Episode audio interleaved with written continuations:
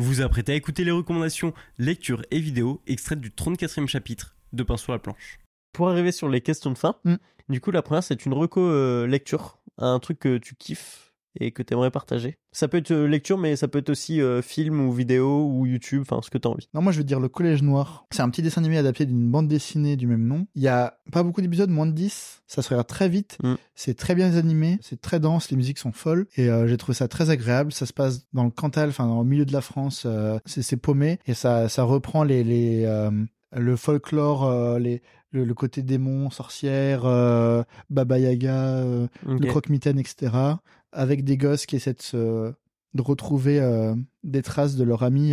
Ils savent qu'il est décédé, mais ils savent pas comment, ils savent pas où, et ils font un peu cette recherche dans les montagnes, enfin, dans, dans, dans, dans ce paysage. Ça donne très envie de lire la suite. J'hésite à acheter le- la BD et à me spoil un peu le reste, ou à attendre la, la sortie euh, de la saison 2. la saison 2. Mais ouais, le collège noir, j'ai super bien aimé dernièrement.